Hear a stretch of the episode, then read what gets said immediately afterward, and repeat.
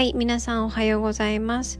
このラジオでは私まっちゃんが人生をもっと楽しく自分らしくをテーマに片付けシンプルライフ日々の学びについて毎朝10分ゆるくお話をします。掃除や片付け朝活のともにぜひ聞いてみてください。はい。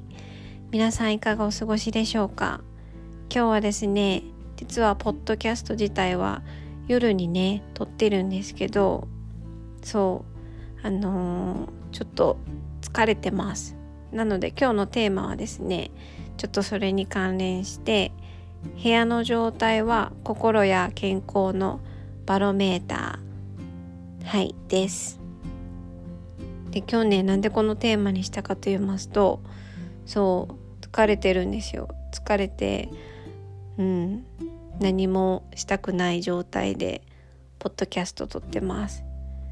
あの仕事終わってその後もね楽しいこう建設的な女子会があってご飯食べてお風呂入ってで今今なおです。はい。ポッドキャストなおです。うん。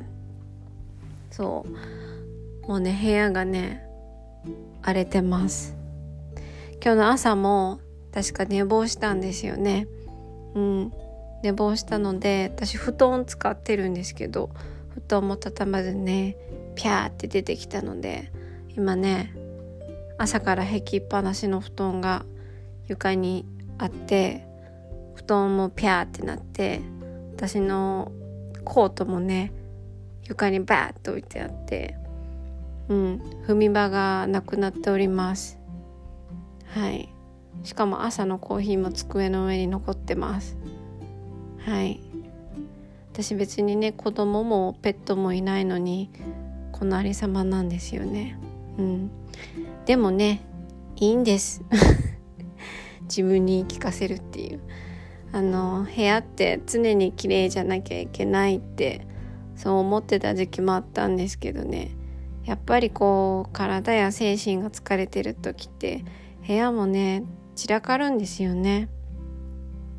あの部屋の乱れはここの心の乱れってうまくいったもんですけれども誰が言った言葉か分かりませんがやっぱこういう時はねしっかり休んでまたエネルギーがチャージされた時ね私の場合は散らかってると逆に落ち着かないから自然に片付けます。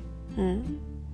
やっぱりね疲れてるとね部屋が散らかるぐらいですから不思議なことに。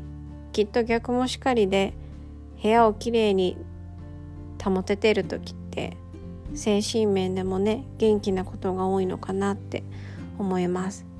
なので片付けたらこう精神面もあのいい方向に行くのかなって思いますね。なんか今までの人生も考えてても部屋と心のこう変動って結構つながってたなって思います。本当に不思議ですけど。そう。だから部屋がつかね部屋が散らかってる時は散らかってて嫌だなとか片付けなきゃなって思うんじゃなくってもう純粋にあ自分これ疲れてるんだな休まないかんなっていうねあのバロメーターとしてね考えるといいかなって思います。なので今日はねもう部屋はこのままにして布団にねダイブします。うん。湯たんぽで足ぬくぬくしながら本を読んで寝落ちしたいと思います。はい。皆さんがね疲れた時ってどう過ごされますかね？夜とか。うん。ちょっと興味がありますけど。私の場合は足を温めてあったかい飲み物飲んでホットミルクとか。飲んで本とか好きなドラマ。あの英語のね「フレンズ」っていうドラマめっちゃ好きなんですけど、まあ、そういうお気に入りのドラマとか見ながらね自然に寝落ちしてるのが幸せなので今日はそうして片付けは元気になったらします。はい。では皆様良い一日をねお過ごしください。もし部屋が散らかった時はうん自分疲れてるんだなと思って休んでください。はい。ではまた明日のポッドキャストでお会いしましょう。